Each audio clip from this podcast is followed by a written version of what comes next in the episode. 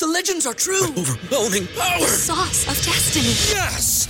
The most legendary sauce has arrived as McDonald's transforms into the anime world of WickDonald's. The greatest flavors unite in all new savory chili McDonald's sauce to make your 10-piece Wick Nuggets, fries, and Sprite ultra powerful. Unlock manga comics with every meal and sit down for a new anime short every week only at WickDonald's. Ba-da-ba-ba-ba, go! At participate in McDonald's for a limited time while supplies last. Good morning. Welcome to SOGCast number 35. This production of SOGCast is brought to you courtesy of Jocko Willink Productions and his technical staff with Echo Charles. And today we're joined by Tech Tom, our top secret uh, technician. We thank you for joining us today. My name is John Stryker Meyer. I'll be your host on Sawcast stories about the Secret War during the eight year war in Vietnam. I'm going to turn to a book uh, by the way, if you haven't seen SOGCast number 33, I recommend going back to read that first or listen to that one first because this is part two of that SOGCast. Where we have today joining us Dale Hanson. Again, Dale, welcome back. And as always, I want to turn to your excellent book, Born Twice. And it's another aspect of SOG that until I interviewed you, for SOGCast number 33, I didn't know anything about it. And uh, and then even there, uh, this was an operation called Ford Drum. That's Ford like the car, drum like something you beat on. And this was a top secret mission where pilots went out with some people from staff, from Intel staff, back at uh, at Command and Control Central. And I want to talk about run into your missions where people are now familiar with how many other times you've confronted death on the ground on a combat mission with SOG. And this one here, um, you were flying low, and they had two aircraft for these four drones. There'd be a low one aircraft low with a camera, which you had, and there'd be another aircraft above helping you spot potential targets or areas that you would. And then when you got together, that intel would be turned over right away and it's something I never heard about. So this is you were riding, and this was your uh, again. I'm reading from Born Twice. On my third or fourth flight, I had nearly a full bag in one hand, and this is a full bag of puke, because the flying is so. Um, I don't want to say erratic, but very rough to avoid being shot at. So you had your nearly your one bag of puke, and you banked for a photo, and several green tracers entered my window, inches from my face, and the bullet exited the other window. I flinched and squeezed the bag, and was back to square one. In other words, you squeezed it, the puke you tried to catch was out. In time I mastered the malady, but still, I often did not eat breakfast when our missions involved a particularly hot target. And again, you're flying, the green tracers come through inches of your face. So that day and time, aside from throwing up all the time because of the extreme pilots, take us back a little bit about when you're introduced or maybe just talk about that incident, and then come back to um, Ford Drum because, like I said, until I interviewed you for SOGCast number thirty-three, I never heard about it. Yeah, this was uh, my actually my second tour, um, and then there was one more tour, three tours. But right. um, on this particular one, I was working in the S two, debriefing um, teams and briefing them, getting them ready. And uh, there, were, there were only two or three or four of us who ever did the uh, Ford Drum missions. They were super secret. Um, much of the compound didn't know it existed even. But uh, in that one particular morning, um, we had a guy who was flying his first mission, and uh, he got shot out of the sky. The bullets went through. He uh, he went through an area twice, which was uh, something you didn't do. And uh, the 12-7 bullets went through the fuselage, got him, and, and they had, and he died. And uh, it, it, it was also right after our camp got shot up uh, with the sappers and all that. And uh, so basically, I told the, the CEO, I said, I, will take his place. and um, I started doing the the missions as well for drum. Uh, normally, we had two planes. Uh, there'd always be one of our SOG people in the back seat, and our job was to uh, take pictures and so forth of the enemy, looking for intelligence. And at some point, uh, we actually were so effective that uh, the information we could get obviated the, the need of sending in a recon team to do it. But we had one plane at uh, 5,000 feet. The other and one the BDA would be, would be a bomb damage assessment. That would be a BDA, one of our, right? Yes. Yeah, and other ones as well. And the other one would be at uh, 50 feet. And uh, the upper one would, would steer us toward a target. And then we would get 50 feet, sometimes below the trees, and the tree, the plane would uh, tip sideways just to get between the trees and stuff. And uh, Whoa. It, uh, we, it was almost solid aerobatics a lot of times, and uh, and I was sick half the time. Uh, I was pretty worthless. I'd have the camera in one hand, which you squeezed it once, and go bang, bang, bang, tick, picture after picture, and I'd have my little CAR-15 out the win- other window because I still wasn't quite sure I wanted to just take pictures, you know. And um, but anyway, uh, it was so rough and stuff. I, I I would get really sick, and I'd puke out the window. Well, that didn't work. It would throw it right back inside Yeah. the airplane. And then I thought, well, I'll fill up the bag and throw the bag out the window, and that didn't work for the same reason. So what I would do is I'd be puking in the bag and looking for intelligence and all that stuff. And uh, when the bag got half full, I would tie it off and put it on the floor, and I'd be okay. So here I was just getting ready and getting my uh, uh, aerobatic stomach all ready again, and um, boy, the bullets came through my window, and I could just see the green, uh, green uh, tracers going right past my eyes and out the other door, and and uh, boy, I was had one hand underneath the puke bag and one on the top of it, and I flinched and it squished the bag, and and all this stuff went flying. But after a while, I, I got to where I could uh, no longer become so so sick, you know, and, and I could control it and stuff. And, Yeah.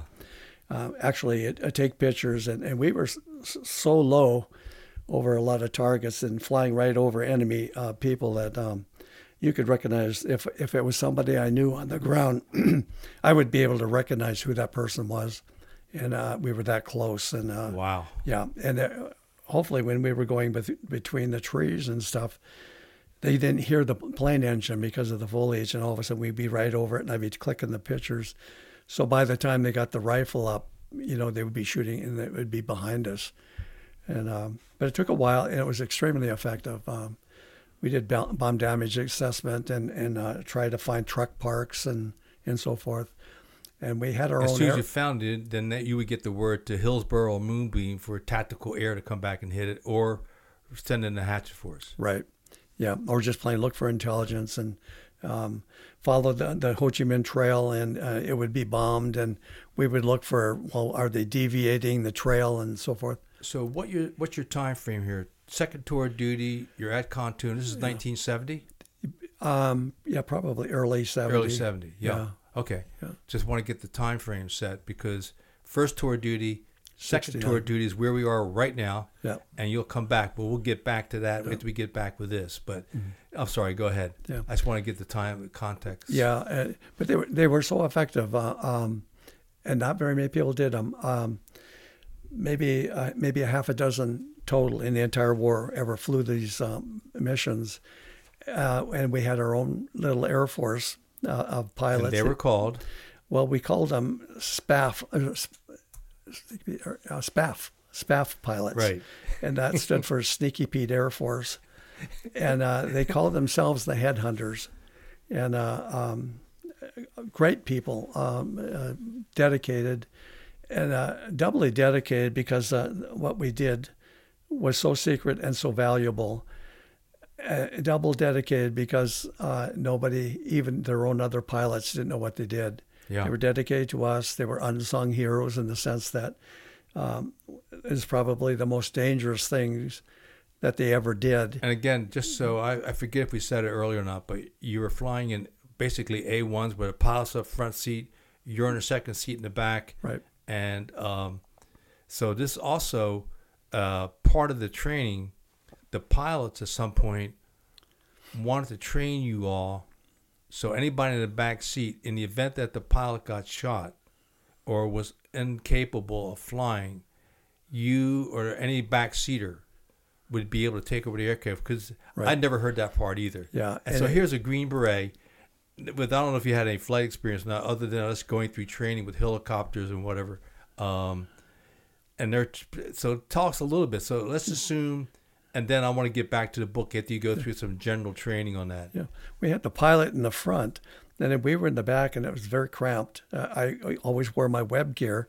It was almost moot whether I would be able to move around with the camera and so forth. That tight. But I, I would see the the pilot in front, and I always wondered if if he got killed, we're hung. You know, Yeah. we, we're we're in dead trouble. You know, but uh, he, he said all is not lost because they they had a pipe from where his controls were. It was just a, a, hollow metal pipe that went through the floor, all the way down through the back seat, and in the back there was a hole in the, in the uh, right about where my feet were, and off to the side there was a, a pipe, and if we were quick, we could grab that pipe and screw it into that hole, and then I could use the same ailerons and um, uh, vert, you know up down as he had. Yeah. And if I reach forward, I could get um, a throttle, but I have to really know where it is and Yeah, reach throttle's forward. pretty important. Yeah, but then if we had a crosswind or anything like that, we we had none, we, no way to compensate.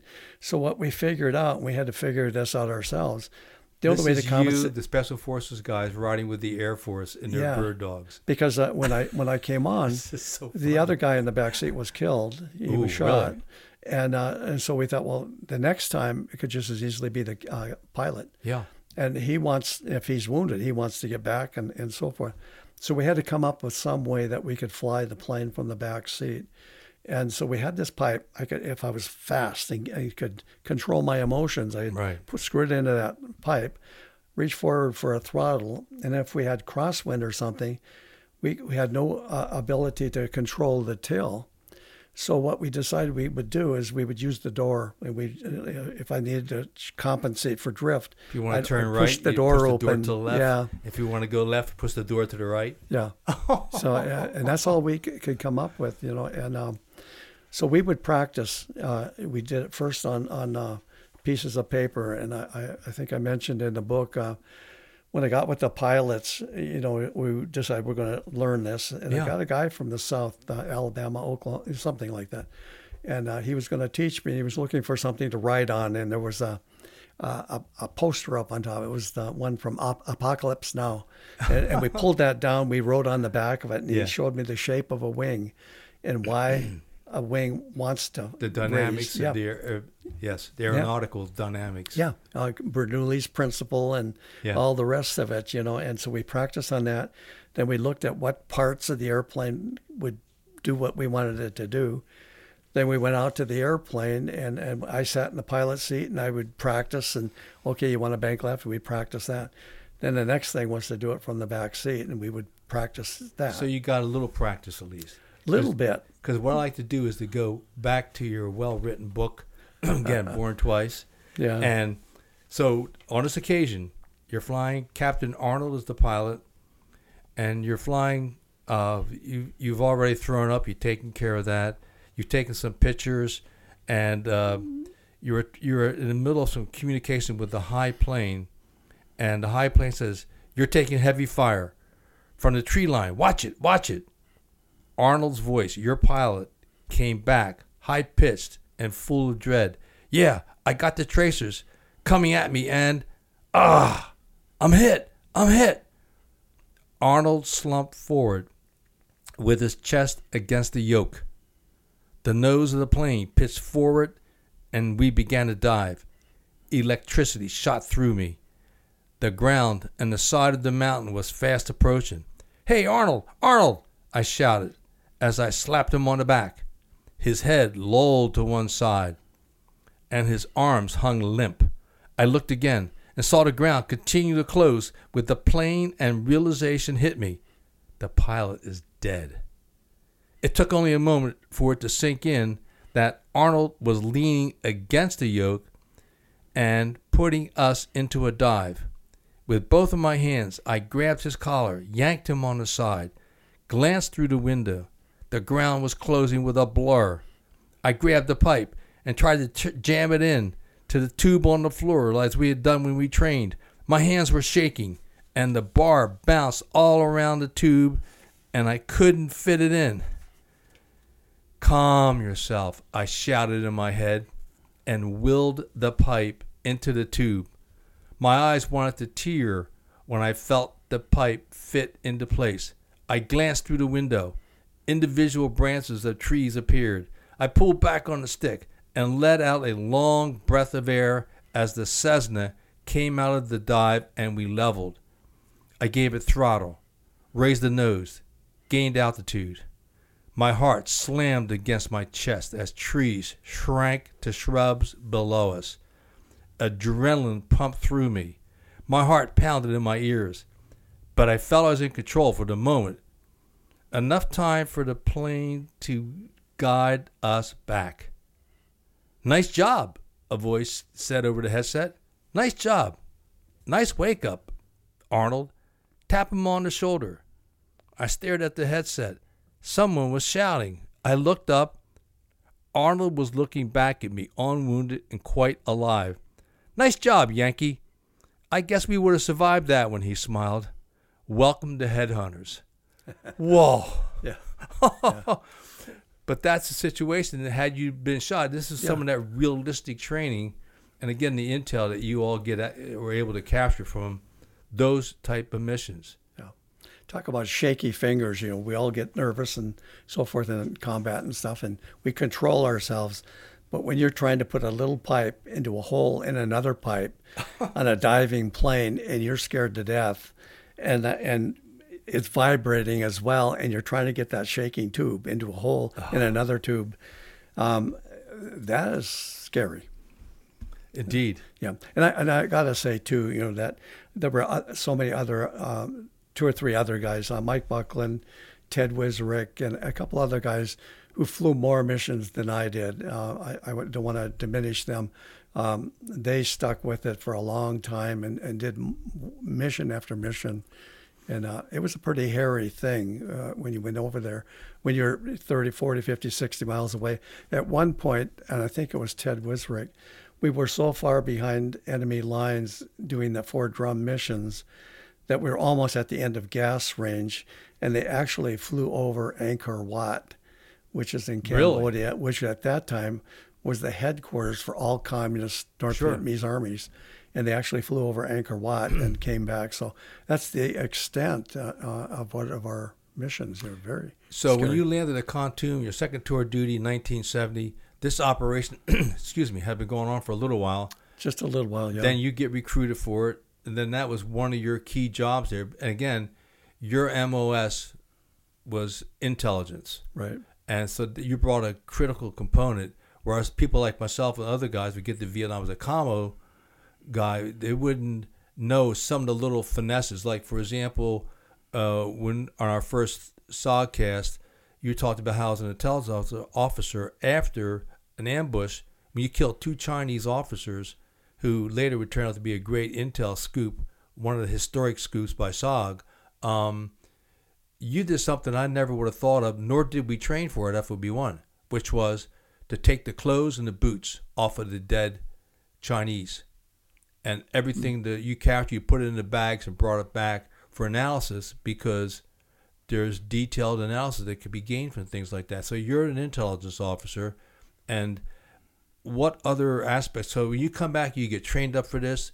Um, you get the mission briefing. Then once you gather that intel, it goes to CCC. Then it goes back to uh, SOG headquarters, Saigon. Yeah, some kind of a, or even Langley or something like that. But if the, if um, let's just say the the person we killed um, was shot in the stomach, we would even try to collect stomach uh, uh, material, and they would say what the person had for lunch, where the, the, the food was grown, uh, if the man was healthy, and so forth. They would analyze the blood on the person. Really? Yeah, every uh, they could even look at the sweat in the clothing. Uh, we would gather the clothing. They'd say this is cotton. It was grown in some place. Um, the, the ammunition was um, made in Czechoslovakia or something like that, and they they would have a whole idea in the whole world how they were supplied and so forth, and how they were brought up.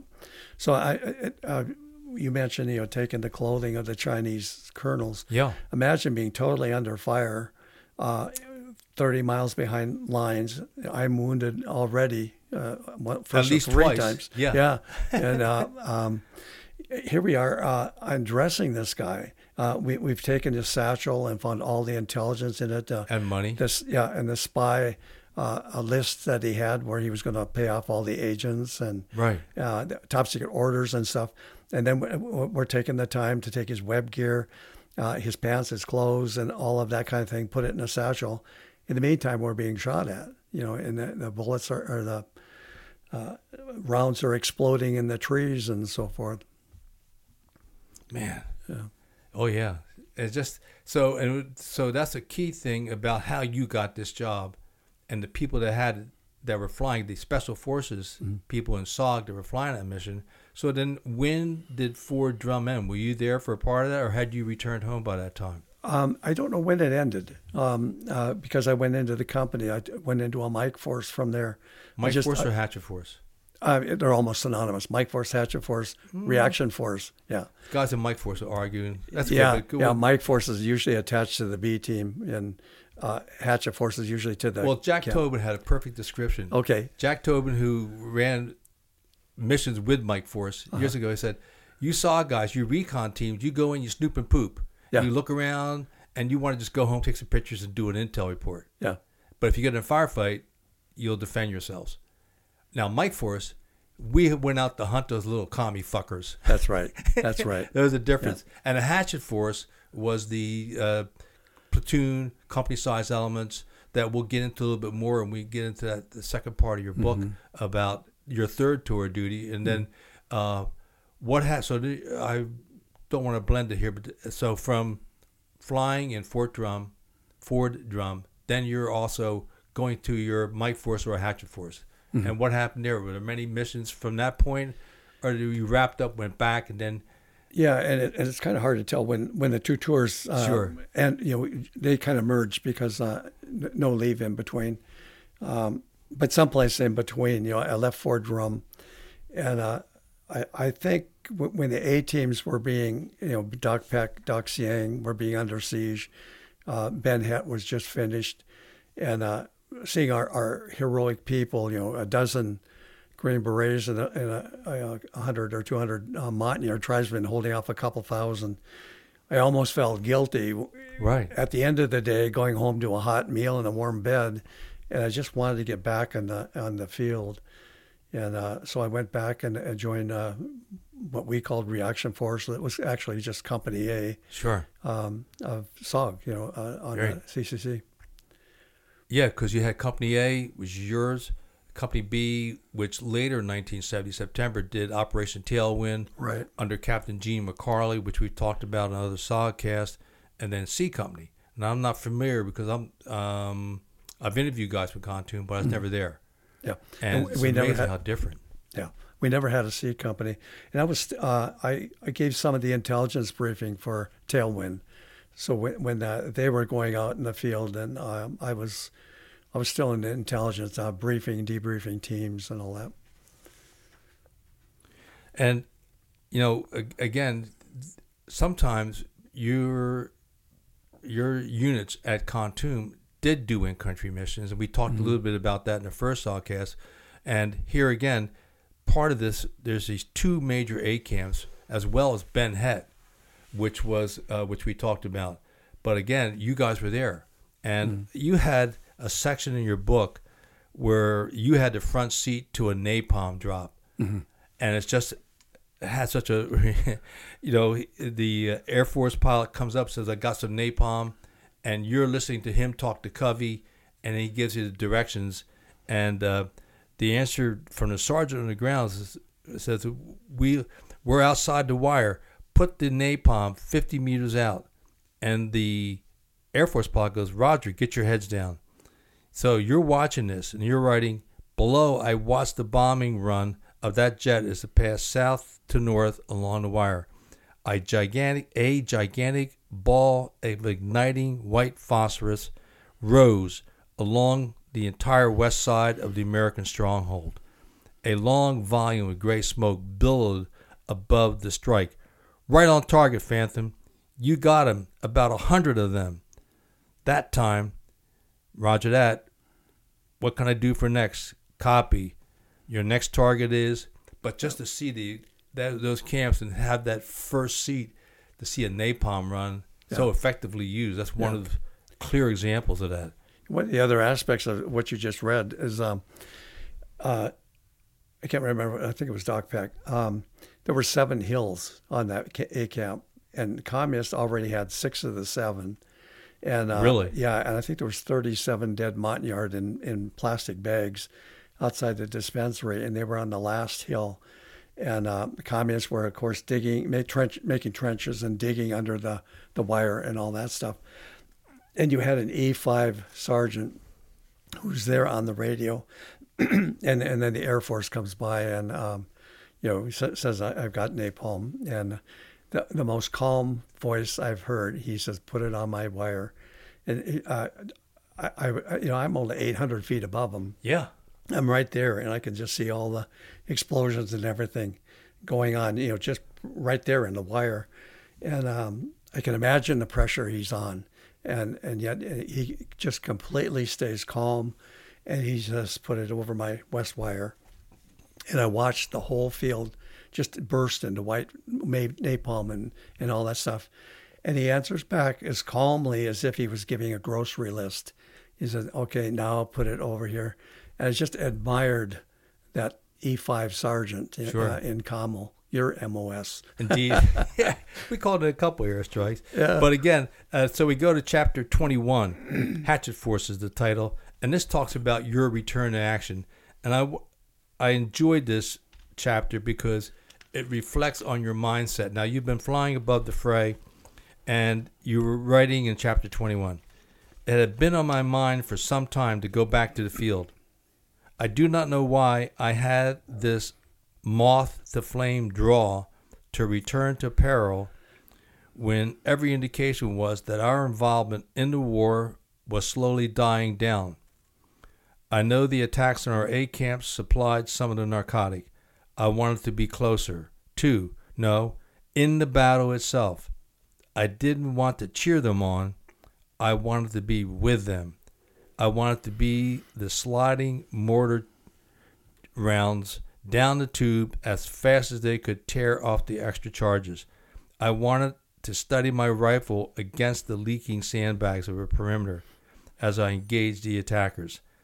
I even longed for the smell of adrenaline, of fear that clung to my clothing after the fight. That odor eloquently said, You are alive. As one of the famous lines in Special Forces reads, You've never lived until you've almost died. For those who fought for it, life has a flavor the protected will never know. Amen. That's by John Stuart Mill. Is that who put Yeah. it together? John Stuart Mill. Okay. Who's John Stuart Mill? Um, he was a, a poet and philosopher, I think. Okay. I remember one time I was, I think it was on Bright Light or something. Of course, I had nun- nunchako, those karate sticks, you know. oh, nunchucks, yeah. Yeah, and I carry, I always carried nunchucks and, and my buck knife, always, no matter where I went. And um, I remember I was on Bright Light waiting to go on a on a on a thing, and just you know how you have wars described as you know hours of sheer boredom followed by moments of terror. You know, and Indeed. in those times of sheer boredom, I wrote that entire, uh, carved it into the side of my nunchucks by John Stuart Mill. You know, war is an ugly thing, but not the ugliest of things. The decayed and degraded state of moral and patriotic feeling which thinks that nothing is worth war is much worse. A man who has nothing for which he is willing to fight, nothing he cares about more than his own safety, is a miserable creature who can only be made and kept so by the exertions of better men than himself. I carved that entire thing on the sides of my nunchako. Is that Yeah. right? Then follows the sheer terror, the, the call. And so it also gave you a chance to get back to working, quote, with your little people. Yes. and that's just uh, that's part of that special relationship between special forces, which is unique in our training. From to this day, still in any other unit that I'm aware of, where we're trained not only to be special operators with weapons, intel, intel, commo, but also to work with indigenous people, no matter which country, which part of the world we're in, so that we're able to work with them. mm-hmm. not just go in and say we're going to bring the fight. No, we want you to come in, help you do force multiplication, and etc. Something along those lines. So you also, I can identify that feeling how you want to get back and you met the little people there. They accepted you obviously, and you're back on the team. And uh, as you move forward with that, how did the first couple? How did that go when you got reassigned? By that time, did you get your 30 round magazine yet? Got the 30 round magazines. Okay. Yeah. yeah. they actually started to get more common. You know, uh, once they realized how important they were that we could oh uh, compete with the AK 47, you know, we started getting them quite a bit. Oh, yeah. But uh, uh, I, I to- totally enjoyed, enjoyed the people and stuff. We, we did our training. Um, the company, as I got into it then, was unique. Uh, normally had 15, 16 special forces. Well, yeah. I mean, we had the uh, Operation Tailwind. We had 16, 16, SF and 120 indigenous troops. Right. And so and we, here for your company, we had three. and uh, and uh, yeah, I had there was a captain. Yeah. And uh, a first sergeant and myself. And we Sergeant each, Roberts is the first sergeant, and then Captain Roche. Roche was the, the CO, and he took a platoon, and then I took a platoon. So we each had a, a platoon and then together we were um, uh, a force. And I, I, can't remember if I mentioned, but uh, uh, Roche was um, was originally German. Uh, it was in the German uh, special forces type. Um, he represented Germany in the, in the Olympics and the biathlon and so forth. And then he came to the United States and uh, was working with us and, and came, became special forces. Yeah, because at that time we had many uh, members of special forces who had come to the United States, joined the military, and became outstanding special forces soldiers. Right. I don't know if that was the Lodge Act or, or something else, but.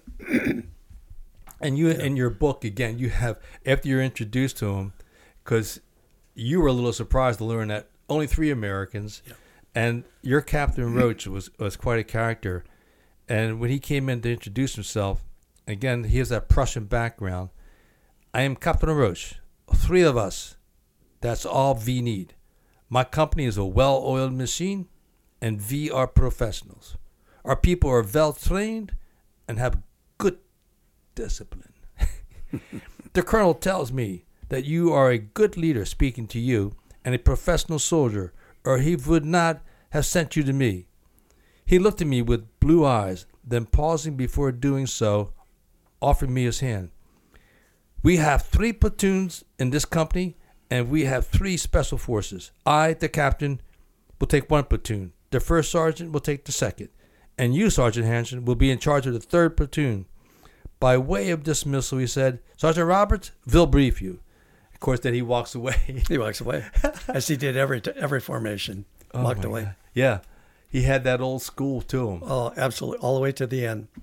I, I don't know if you, will get to the thing, but uh, we had this pretty rough mission. Well, yeah, we, we want to get into that yeah, a little bit. Uh, uh, that the one where you do an RON on the Ho Chi Minh Trail, right? Yes. And uh, we had um, um, we had seventeen uh, encounters with the enemy, shot at or full firefights or on different whatever. missions. On one mission. On one mission. Seventeen. Okay. And at the end of it. Um, uh, he went straight to the officers' club. The first sergeant went to the Huckleberry Inn bar stool. Right. And as normal, I, I took the platoon. While they were looking to give a briefing to us, they they um, they decided that what we had learned was so lucrative. They said, "Well, we're going to send you back in again tomorrow," and they wanted to have a briefing. So I'm going to go look for the uh, CO, the captain, to tell him we're going to go right back in there and on the way, I go past the dispensary. And I think, you know, we are so lucky that we didn't have serious wounds out of this. So I stopped by the dispensary and uh, I said, if, if, if it's okay with the captain, do you have a medic that you can send with this next mission? And he looks at his roster and he says, yeah, I can give you Bucksy Brown. Right. You know, and so I didn't want to say, we'll take him because I'm not the CO. So I went to tell the CO, we, we got a warning order in about four hours to go back in there. And I says, I stopped by the dispensary and, and we can get a medic. And he just came to attention uh, like a Prussian general and looked at me. He says, Sergeant Hanson, you're messing with my war machine. it's just like, you know, nothing to change what it is. You know. Well, so you did not take the medic. We didn't have a medic. You know. Oh and- my god! But also, just for a brief second, our unique relationship with our indigenous troops, and you had a, a line in there where you're talking. Well, uh, actually, a good paragraph explaining Ben, B I E H. Uh, Bia, B I E R, B I E R, beer. Okay, and you also had Yeah. B I E H, and uh, one that's of. him. Go ahead. I'm sorry. That's him. Okay, and uh, so we'll say beer for now. That's even that- though we got the ace. But the- again, these are indigenous folks, Yeah. and if they say we- we don't care how they spell it, we just care about how they say it. yeah, So it's beer, and he says, and you're talking about the people that you've grown to have affection with, and also again, the Chinese liked you because they said Hanson never die, and your tribesmen had guarded you with their lives. And one of the people, again, returning to the book, um, one of my people stands out in my memory. His name was Beer, and as a typical American thing, everyone called him Beer. B E E R. He was shorter than many of the yards and was disfigured in war. Napalm had burnt off his upper lip, exposing his teeth. It gave him the aspect of a perpetual snare, a thing that would frighten children in another place. But in a country with decades of war, scars from wounds were commonplace. But the appearance of a snarl did not correctly describe his nature. Beer had a wonderful sense of humor and loved to be with people.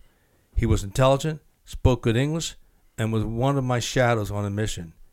Beer understood the nuance of a thing and would explain it to the rest of the men.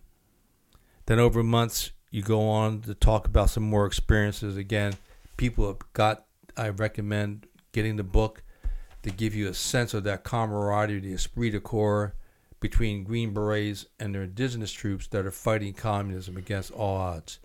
And what a what a what a man! yeah, yeah. And uh, so earlier, I, I got to just I'm trying to catch up to you in the book here. We're going faster than I thought we would, but you had this mission. So a company was tasked with a reconnaissance in force in force of a suspected base area in which there is heavy enemy contact expected. The monsoons were approaching. Air cover could not be counted on to add to the possible dynamics because our key ingredient when we're in heavy contact, our Air Force or any air assets are always critical to our survival in the field.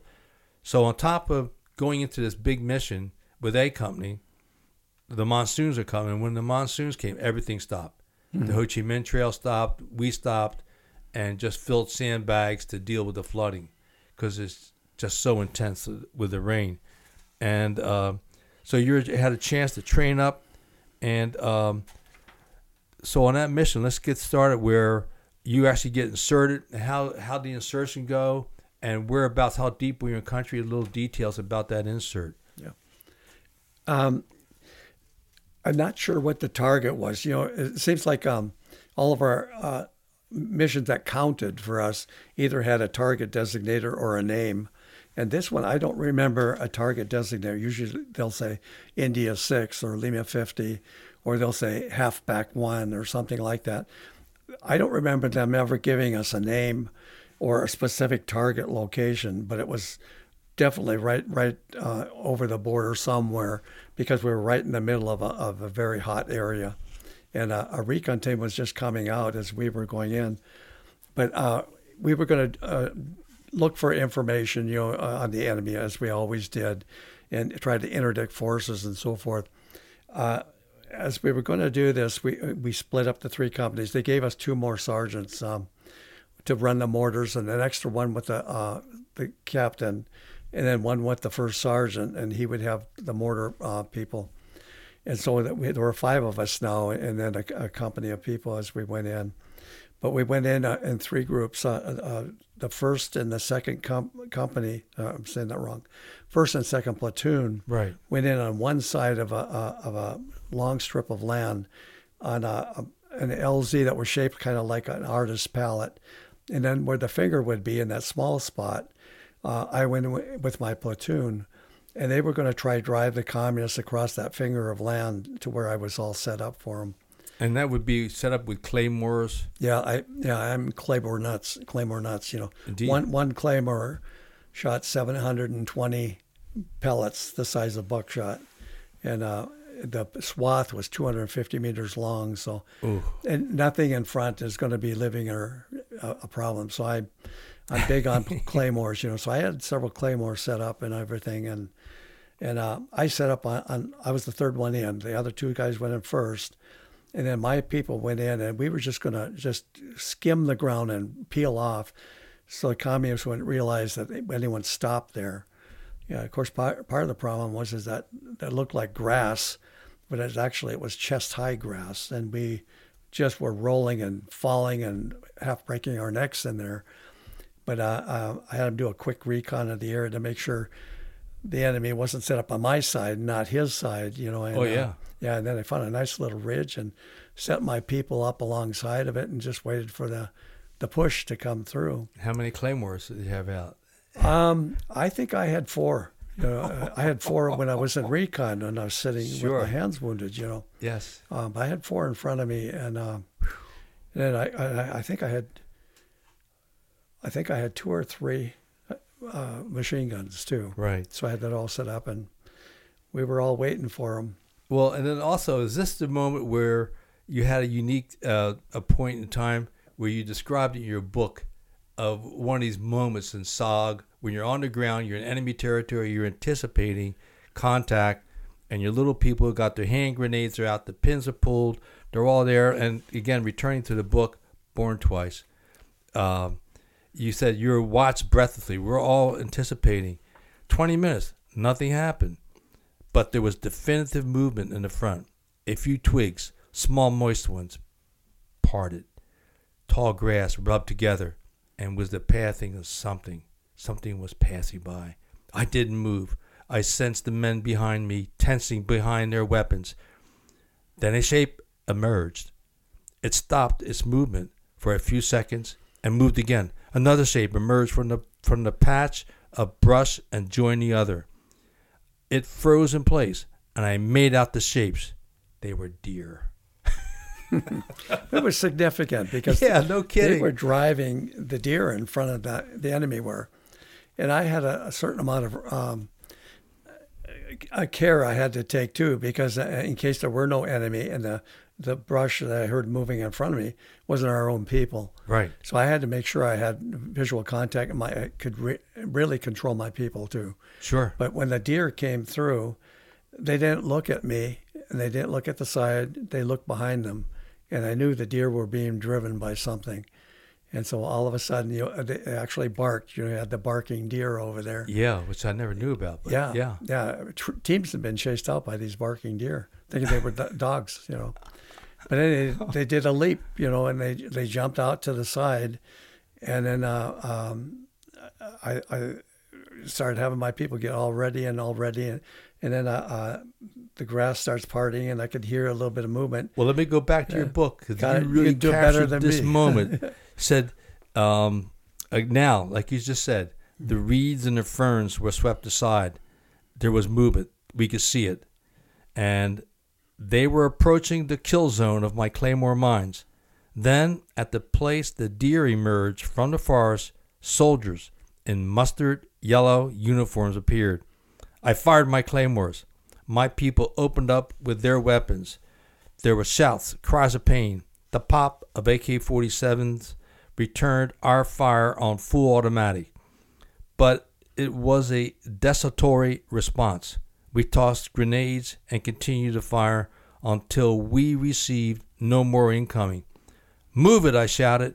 We assaulted the enemy, firing single shot and short bursts where we couldn't see through the brush. Several enemy lay lie in in postures and that only death could produce. One soldier across the chest of another, his eyes and mouth open in surprise, his skin the pallor of a caterpillar's belly. There were no wounded. Near the death, near the ambush site was a well-used trail, and so now let's turn to that trail and what you saw. Could you continue to move on? You attacked. Mm-hmm. Again, our recon tactics were except for a few other teams that would go in more heavy than ours, we would have our immediate reaction drills would be to move back to get away from the contact, mm-hmm. and then we're obviously uh, compromised. Let's think about extraction. Mm-hmm. But in your case, you just heard him, heard him bad, and then you charged and right. ended that enemy assault, which is yeah. like you don't hear that story very often in SOG. No, no. And, uh, and when as soon as I ascertained that all the enemy were taken care of and dead or gone, then I backed us up to our ambush positions and waited for the rest of the team to come in. And of course, it's uh, like Captain Roche is the one who calls back. Sit rep, he says, you know, I want to know what happened. You know. So, oh yeah. So I said, uh, um, enemy came through, and I asked, how far out are you? And he he said 100 meters, and I said, we won't shoot. So regardless what came came through after that, I'm not going to shoot because it might be our own people. And so they come through, and uh, our uh, Roberts yells at me. He says, 12. And I said, 12? I didn't know what he was talking about. Yeah. he says, You got 12, you know, and there's 12 enemy dead in front, you know. And um, yeah. Oh, and I and, and the sit rep, I says, uh, um, enemy killed. And I said, uh, They have wounded. And uh, um, there was a high speed trail, and I could see that the ground was all torn up like they were running. Yeah. And I could see blood on the leaves. One of my, on my indige pointed on the leaves about chest height. You know, there was blood on the leaves, so I knew they had wounded with them. And uh, of course, I told uh, uh, the captain, and he's right away. He says, "We follow." You know, right now. Right. You know, and his whole mindset, you know, it's combat, it's conventional warfare. Now, we're here to kill enemy and win. You know. Yeah, sure. So he did the right thing. You know. And of course, you want to do it immediately before they have a chance to to set up again. Sure. And you continue to press into the jungle and then for that night, when did you finally? The the other part of this mission was it that night that you set up the RON on the Ho Chi Minh Trail. It was the day after that. So on that night we had uh, it was uh, interesting too, but. Um, well, you talk about a little bit, please. Yeah. Yeah. Uh, we is... sat up and we got probed a few times. Um, on that one, as I recall it, um, uh, I, am going around checking all my people, making sure they're positioned right and, and, where I want the machine guns and all that. And so one of my Montagnards says, well, we, we dig you foxhole, Hanson. We dig you foxhole. And I said, that's great. I don't have to worry about that while I'm doing all the other stuff. And so they dig me a foxhole. And then uh, about the time I finish positioning my people get back, we get hit and uh, uh, we're hit from the side. It's not heavy, but it, we're hit. Yeah. And uh, um, the initial thing, since I'm right next to the foxhole, I dive down and I'm coming up. Except my foxhole is only about a foot and a half deep. it's it's knee deep, because a Montagnard foxhole, they sit in the foxhole and they sit on their heels, and it's plenty deep for them, but yeah. not for an American, you know. Oh my but, uh, goodness. Yeah. So we over we we return fire, we overcome them, and we assault the position, and there's three uh, dead down there. Um, and uh, uh, and then we uh, returned back. We set up for the night, and we're already positioned. It's too late to get a new spot. Sure. So then toward morning they probe us again, but this time it's um, RP, RPGs. Well, yeah. Then also, yeah. I mean, again, going back to your book, here's a key thing: people never think about this. Um, it's sprinkled during the night, enough to send shivers up our spines, but not enough that our people would not be alert. And so that's, again, um, talking about that and writing, you don't mm think about being cold in Southeast mm-hmm. Asia. Yeah. But in the jungle, yeah. welcome to the jungle, baby. Yeah. It's different yeah. at night. Yeah, in particular, uh, uh, Kontum. I'm not sure about your North Country, but it's the Central Highlands, and that's the Highlands, and they're they have mountains four or five thousand feet. Same in Laos, yeah, yeah, further north. Yeah, and, and it's ice cold and, and frost sometimes. Well, yeah, my coldest time in Vietnam was the DMZ in December of '68. God, it was cold. We just we had to cling together for body heat. Mm-hmm. You know, we were socked in and couldn't move. And then um, while you're there, you're uh, getting back to the book again. The uh, the they were cooking, and the enemy were were communists hit hit had been there had been fires burning, and this was the area that you guys were hitting. Mm-hmm. So the communists, you're up early. You guys move out. You hit the hit the enemy base camp. excuse mm-hmm. me, or some sort of an encampment. Right. And they're cooking breakfast. Yeah, this is How the nice. next. Yeah, this is the next day. yes. and um, Yeah, we get, and it's after we sleep on the Ho Chi Minh Trail, because we're, uh, we're we find the trail finally. That there was a recon team before us, and he told us about this high speed trail, and uh, the way it was described, it, it was hard packed clay and truck, uh, able to move trucks, you know. Yeah. And as I got there, it was hard packed clay, not a speck of vegetation. Uh, I thought in my mind two elephants could go abreast, full of gear, and walk down it, or trucks. And uh, of course, the captain is looking for a fight. You know, it's little different than recon. He wants a fight. Oh you know? yeah. And uh, Roberts told him that that we used back in the old days. They used to uh, stop uh, right on the Ho Chi Minh Trail, and and actually one of our recon guys did that too. Uh, um, Walker, Joe Walker. Joe Walker. Yep, he RT had a heavy recon team. He went right on the Ho Chi Minh Trail, got to a bunker, wiped out the bunker.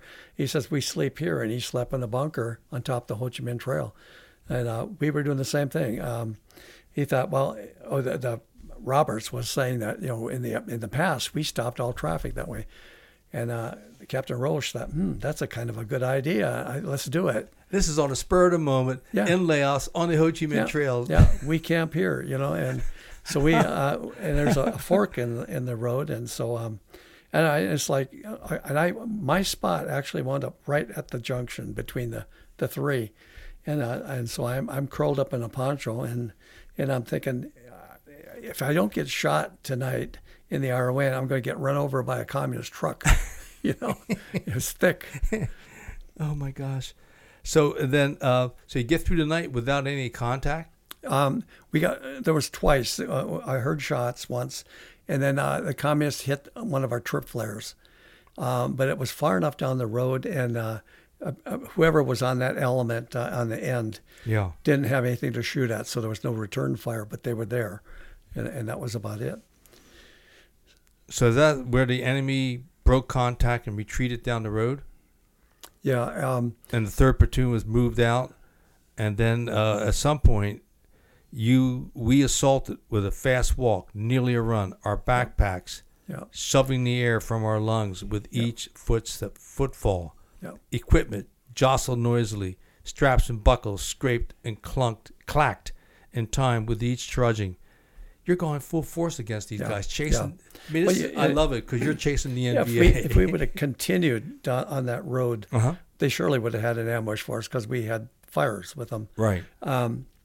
But uh, as I'm sitting there on the, the fork of the road, I, I, I noticed, you know, pristine day and my people are going to cook and all that stuff. And I look down the valley, down that one side road, which is also very heavy. And as I'm looking, I'm seeing the, the smoke arise, but, it, you know, like fog coming up. Yeah. And all of a sudden it occurs to me, you know, fog is white or blue, you know, and, and I'm looking down here and I said, that's not fog, that's smoke. And I'm looking down there and then I can smell something.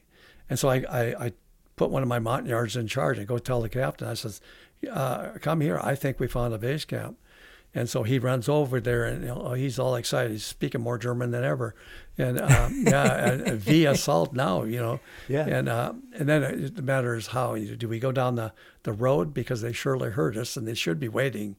Um, and then the other alternative is go through the woods. Well, if we, we went through the woods, we couldn't use the mortars because of the Right, the sure. trees, you know. And, you uh, double, triple canopy there? yeah, and I was uh, Wow. telling telling the captain, I says, if we go through there, it'll slow us up. They'll hear us, and we can't use our mortars to support us.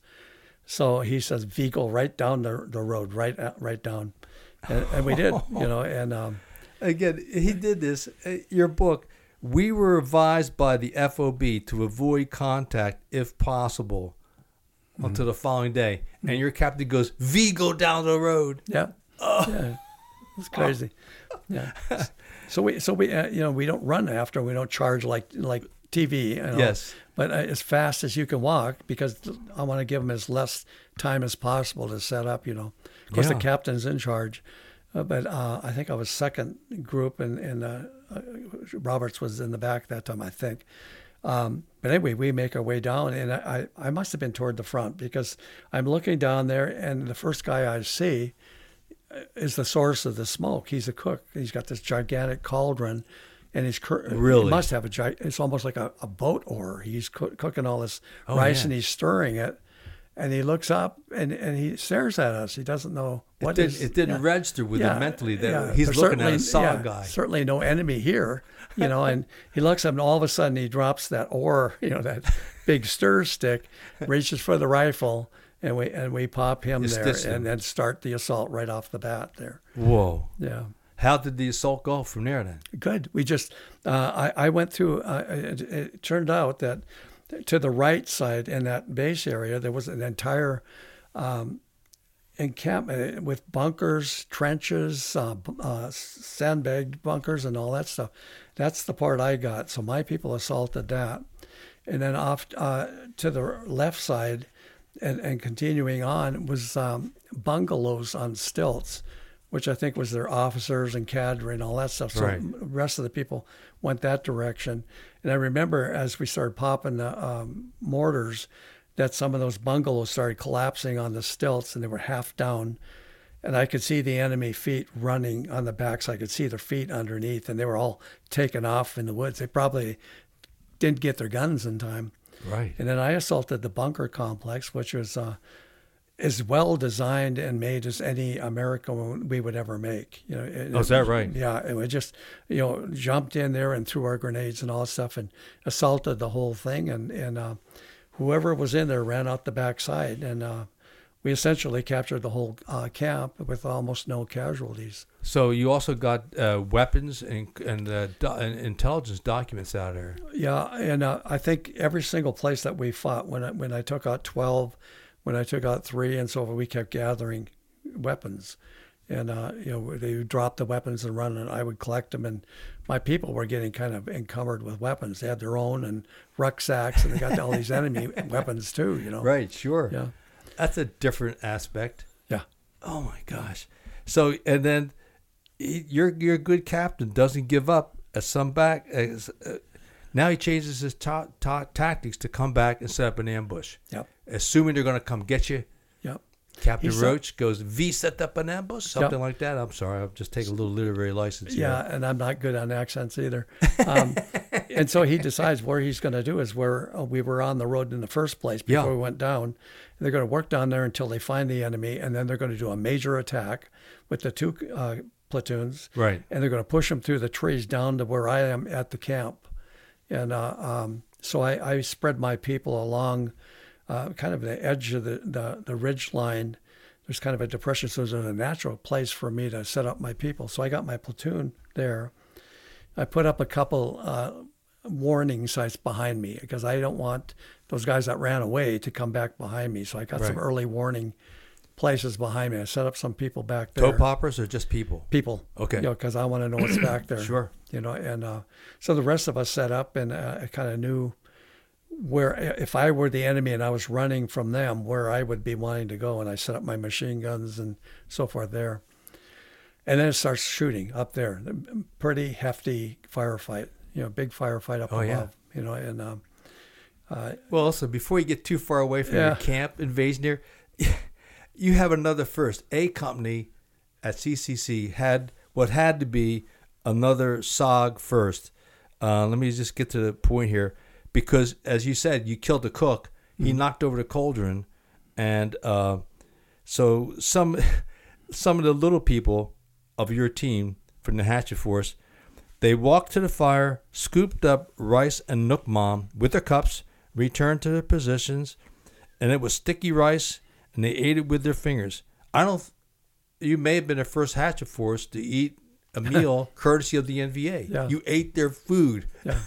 it's, it's kind of funny uh, because my Montagnards, you know, they would go back and, and they they got handfuls of this and whatever they could put the rice on, and they went to my assigned position that I gave them, so they were obeying me. But as they passed, they they took a bunch of rice. Sure. Well, the captain saw that, and he thought that's a, a derelict in their orders and stuff, and he was going to discipline them. And I, I, so I tried to intercede, and so what I said is, "Oh no, Captain, they're uh, they're trying to put nuoc mam on their breath." Yeah, so because the nook enemy, for anybody's who knows, that's the sauce that the Vietnamese put on everything. yeah, and it's delicious. Sometimes it's a little funky. Sometimes it's a funky monkey. You're not sure what it is, but Yeah. it's Nuoc Mam. And so you come to their aid with that. Sir, I think they're putting Nuoc Mam on their breath. as the enemy will smell them coming and think they are friendlies. Yes. I gave him some excuse not to be so martial. You know. Creative thinking, Sergeant. well done. Okay, so moving forward from there, you get more firefight. How'd that go for the rest of the day then? Did you get to trigger the ambush? Uh, no. Uh, okay, we're the enemy is now being pushed at me, and they're really, really close. Um, I can hear the the, the brush and stuff as they because they're yelling and shooting and Yeah. fighting, and I can tell by the, the battle is moving. They're still up on the road though, and I can tell that the, the return fire is getting closer and closer to me, and finally it stops, and they get they're starting to get to where I'm just about ready to blow what's left of my claymores, Right. get my people going and all of a sudden I hear this yelling, uh, shouting and yelling, and it, it's like my people would never do that. They, they wouldn't blow an ambush, Right. You know. And I hear this yelling, and I turn to my side, and there's two Vietnamese officers that I never saw before, and uh, um, South Vietnamese. South Vietnamese, yeah, and Not they're on the yeah they're on the radio and they're screaming into the radio, and um, they're doing one of three things. They're either shouting so that the N- NVA wouldn't hear it and go somewhere else, so they wouldn't have to be in a fight, or they were they were collaborating with them and giving them warning, Right. uh, or they were ignorant. One of those three. The only thing Or a combination of two and three. yeah. And so I, I, I went, I went, shh, shh, you know, and Yeah. I, am trying to get them to be quiet without me shouting, you know, and I said, shh, shh. And they look up like I'm an Like ant. Or, Down. Yeah. Like, Yeah. Who's this guy? And I went, shh, shh. And they still wouldn't, would start yelling. So I started throwing sticks at them and I threw rocks at them, you know, and, and, and uh, they looked at me like they were irritated. And so I ran over there and I grabbed his radio and I threw it over the em- embankment. And I knew that it, when my back was turned, they probably would shoot me. Yeah. And so I pointed at one of my people and I says, you know, I pointed at my eyes and, and, and looked at them and, and watched them, you know. And uh, I went back to my place where I could watch my people. And sure enough, the, the, the people that were being driven to me were going the other way. They blew the ambush. and I looked back and I got this circle of people. My little Montagnards are protecting me. They got a circle all around me with the guns out. And Right. protecting me from the South Vietnamese. And so as this progressed, that little incident, uh, some point you're saying, Zen Loy, I'm sorry about that, so and soon. But for you go a few hundred more yards and then you talk to your little people Yeah. and you ask them, what are they saying? And the voice said, VC said, killed Americans to kill Montagnards. Yeah. So those guys, even though we're South Vietnamese, so how did they get in there in the first place? Was it some Yeah. kind of a resupply? Yeah, when we when we um, overran the the uh, village, we had a couple wounded we needed to get out. Right. And um, and then uh, it was a good chance for me to get the guns and all that stuff that we captured out. And I think what happened was is that uh, they came in on that chopper, and I think uh, when that when the captain saw those two Vietnamese, he he dumped them on me. And he didn't tell me. He just didn't want them with him, and he dumped them on me. Whoa. And uh, um, there they were set up, and I never even saw them until they started shouting in the radio. yeah, and then uh, be- before, as you were reading there, uh, the captain got engaged again with more fighting up there, and uh, he called on the radio. He says, uh, I, I, I, "It was handsome, but I, I don't remember Yeah. my call sign." But he, he he's you know basically yeah, third platoon, third platoon, and and I, I gave my call, sign. It was Swede. Uh, um, I said Swede, and, and he says, "Get up here, help us. We need help." And uh, he was the two companies or, or two uh, platoons were being overrun, and so I, I, on the way I said, uh, "Well, it took them two hours to get to where they were." And so I gathered up all my people. I pulled in my outposts, and we we didn't run it, but we went just about Post that haste. fast. Oh Yeah. no kidding! And my people were so exhausted when we got up to where the road was. Um, it, uh, they could hardly talk. They were puking. They were tired. Really? They hardly lift their feet. It took me 15 minutes to get there. It took them two hours. So, Right. and when I got up there, I was under fire. I got rockets and um, mortars coming on me. Just boom, boom, boom all around me. Yeah, And they're I getting their yelled act at- together now. Yeah, and I yelled at the, the sergeant who was in charge of the mortars. His name was his code name was Spanky, and I, I said Spanky the Swede, you know, and, and he come across. I said your your mortars are right on top of me. I said uh, stop, and he says we're not firing anything, and so we were being fired by the NVA. But my people were so tired, and this is kind of an unthinkable thing, perhaps. But um, I gave them ten minute break, and we just sat there under under the the mortars.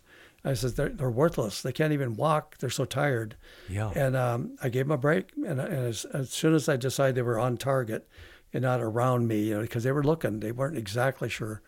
And as soon as they got us zeroed in, I was going to take off. But gave them a 10 minute break under mortar fire, and we sat on the highway, and they puked, and they had their cramps and all that stuff. And finally, we uh, I gave him the 10 minutes. I said, let's go. And, and uh, uh, we joined the company at that point, and and then um, Roche, Captain Roche, was just amazed that we had got there so quick. He thought it would be another hour and a half. Anyway, No kidding. Yeah, That's a key point. You're able to turn that battle around and it that did. part of it. It, turned it around. One of your 17 contacts with the Yeah. enemy on that mission. Yeah. So um, yeah, and then uh, um, uh, he decides we're going to um, assault. They're, they're they're down the hill actually, and they're salting upward. And um, uh, what the captain decided was a kind of a good idea. All three of our platoons would get together and we do one minute of solid fire, full automatic, and everything we had, mortars, everything, for one solid minute. And when the one minute ended, then I was my platoon was going to assault and we did that. And um, coordinating was the first thing. You when to start, make sure everybody knew we were on, so they weren't still shooting when I'm yeah. down below. You know. Yeah, yeah. And uh, that one minute was over. I assaulted with my people, and uh, we, we took out some more NVA in that charge, but there were dead people all over the place. And, and the interesting thing was that there would be mortar tubes and machine guns empty of people. They would take off and leave them, or they would be slumped over on top of them. So they took off on a run, and um, uh, we won at that point. Wow. But uh, I, told the captain when he when he finally linked up, and he just stayed up on the road. I said, "We have lots of weapon, uh, and lots of enemy killed. We need to uh, get the weapons because they were valuable, crew-served weapons and stuff." And he says, uh, uh, "Sergeant Hanson, bring them up here." And I, and I said, "There's no way we could chase them because they threw away all their weapons, their rucksacks, their rifles. They're just running, you know, with just clothes on, and I, there's no way we could catch them, you know." And so I, you know, when I told him that, and he said, "Bring up all the gear," and uh, that's what we did. Well, then at some point, this all settles down, and you see the two Vietnamese officers who you threw rocks at and who were telling the, them Yeah. to kill Americans and to kill the Montagnards. They're up there talking, and you're getting ready to go address them or at least talk to Roche. And then this is a bitter side of this politics. We always talk about politics, but here in your book, you described how the two lieutenants were there, and Sergeant Roberts comes up and puts his hand on your Yeah. shoulder and says, "Let me talk to you about this." Yeah, because he could see I was a bantam rooster. I was ready to go. Oh, and yeah. nail him. And I could. Uh, they, those two lieutenants were talking to the captain, pointing at me and looking at me. You knew they were ticked off at this guy who threw the radio over the embankment and didn't say "sir." You know. Indeed. And so Ro- Roberts gave me some, the reality check there. Yeah, but that reality check, this is the thing. The way you write it, and again, going back to the book, he goes, Listen to me. I'm going to give it to you straight. Those two lieutenants, the South Vietnamese, who were on the radio yelling out loud to kill Americans and to kill the VC, we didn't talk about that. I'm sure they didn't tell that to the Captain Roche. Mm-hmm. Says the two lieutenants could get you transferred from CCC. It is called Vietnamization.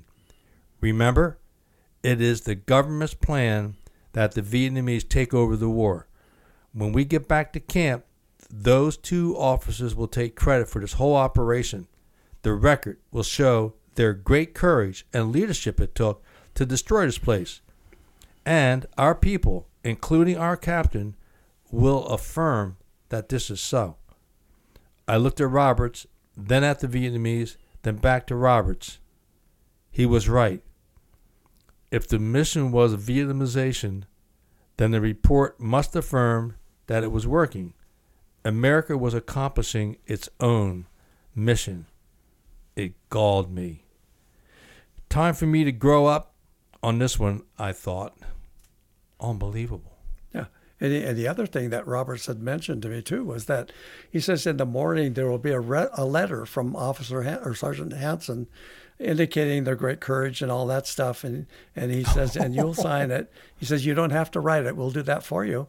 Or they'll do that for you, and you'll sign it, and and and th- those Vietnamese, of course, wouldn't diminish your reputation because that would diminish this great letter that I wrote, and didn't write really. Wow. Yeah, and that's Vietnamization, and and uh, the last year of the war, we uh, we had to reflect their, that they were able to take over the war, so that Americans could leave it. Good God. And then uh, when that point in time came, the men who were false heroes proved they weren't, Mm-hmm. and that's part of that that class, particularly in that area. Yeah. Um, so, getting down to near the end, um, you were talking about at the end of your third tour of duty.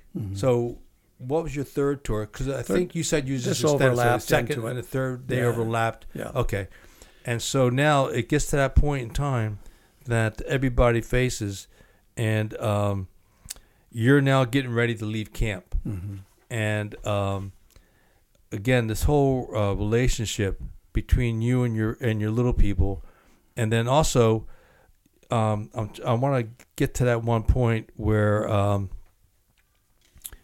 no, you were mentally going through what was going to happen here, and how you had to leave them behind, and how that impacted you, and um, in your book. you were talking to uh, there was a you were talking to a Mrs. Olson Yeah. near the end. The last chapter. Yeah. Yes, sir. I'm in that last chapter now, and Yeah. and Mrs. Olson was from back in Minnesota days. Yeah, um, uh, it would be Minnesota. Yeah, yeah. And But this thought came to mind, and Yes. yes, and so you're thinking about you're talking to her, and what she said. What, what was it that she said that that hit you so hard? this thing about your life isn't worth uh, what you contribute to life, to include the sacrifice our people made in the war and so forth. Right. Nobody's going to even know that we did it. You know, um, and, and of course the illustration that she gives is pretty significant. You know, um, she's in a hospital bed. I don't know if that's what you wanted to read, but she's in a, a nursing home bed, and um, she does. She her mind goes back and forth, but she's looking at me as I'm visiting her, Yeah, and she says, "You, you know what? You don't know anything about death and, and life." She says, and I said, "Yeah, "Yes, I do. I mean, certainly we certainly we do." And uh, she says, "You know what your life is?" And she says, "You go outside to that pump." You know, that she's thinking a hand pump in her memory, yeah. and you pump this The cup- water pump. yeah, water pump. She says, uh, you go out there and you pump this cup full of water. And she says, then you put your finger in that cup. He says, that, that cup of water is the world and all the people around you and so forth. He says, the finger is you. And he says, you pull that finger out and nobody knows you were ever there. Whoa. Yes. And, and um, so significant. But as a Christian, thinking of uh, uh, uh, life after, and as you and I and the rest of us in special forces, the sacrifices we made for our posterity and, and, and so forth, um, uh, we know it was a sacrifice, and, and we did have something that's lasting that we left behind. Although so many of our special forces guys never got the recognition, the heroism, uh, uh, all the rest. Yeah, because we couldn't talk about it for 20 years. We all signed the uh, NDAs. Yeah, but but in our minds we want to think that when our life is over, we left something that was lasting and worthwhile. Right, and you had a really a couple of excellent paragraphs in your last chapter as you wrapped up the book, and you were thinking about Mrs. Olson, and you're thinking about what she said, and your response to yourself was, "What we did know, or what we did was known to God, if no human being ever took notice." I know several SOG heroes who, without any fanfare, returned to their hometown and quietly raised families. They found work as janitors in the local school and pushed a, de- a dust mop along the halls, cleaned slop off dining tables, and after hours set up chairs around the stage for school functions. The lights never shined on them. They never took a bow. No newspaper, no newspaper ever mentioned their names. They would retire, grow old, and die, their finger finally leaving the tin cup as well. And only then, when the town read the obituary, would they discover the sacrifice and heroism of the quiet janitor they quietly noticed as he swept the hall. Some of our guys needed the quiet after our war, and they found a spot along a river in a remote place in Alaska, or the Olympic Forest, or on an island in northern Minnesota. They built a cabin on a dog named Shep, and were the uncle the family knew little about. Some of ours were accomplished. One buck sergeant who ran recon became a four star general. One of us was the owner of Walmart, John Walton. Others were elected to office. Some were accomplished in other ways. I just think that's a, a, a fitting statement mm-hmm. about a lot of our guys that were soldiers, went to war, and came back and returned quietly to life without any fanfare. Right. There's um, I started the book with a biographical note that kind of ties exactly what you just said together and those those anecdotes. But when I was a young boy, and my next door neighbor, old people, uh, and Ada Pettis, lived in a tiny little uh, log cabin, uh, tiny, uh, uh, four small rooms, and um, one day, and I was still a little boy, um, a lady came to their house, and she was obviously from the big city, from Minneapolis. And she came in there, and her hair was um, dyed blonde, and it was uh, frizzled like a corn husk, thick, uh, dry, spindly, and frizzled on the end. And she was smoking steadily, and her knuckles were just dark brown, and and she came in there and she had a big white belt and uh, she came in and she had every look of affected sophistication and um, her mother who that's that's who whose child it was that just came in from the big city uh, her mother says that's a beautiful belt. And she tells her mom yeah um, i made that myself. She says i collect gum wrappers the silver part of gum wrappers. And she says, I, I, I, you can fold them a certain way and fold them together, and you can make belts and pur- pur- purses and things. And uh, she says, I made this belt out of gum wrappers that I collected. Well, at that time, you know, I, I, I left the house because I could sense this was a personal, private moment. Yeah. Went home, and my dad says, Your uncle Lawrence is here. And um, he had there were seven brothers in that family, and Uncle Lawrence was wounded twice in the Korean War and had just gotten out of the hospital. And he came into the room, and and, and my dad says he brought you a present, and uh, he was skinny. Um, he's six foot, uh, blonde hair, and, and he just looked frail, tired, you know, just out of hospital, and he didn't have much money, and I expected Cracker Jacks or something.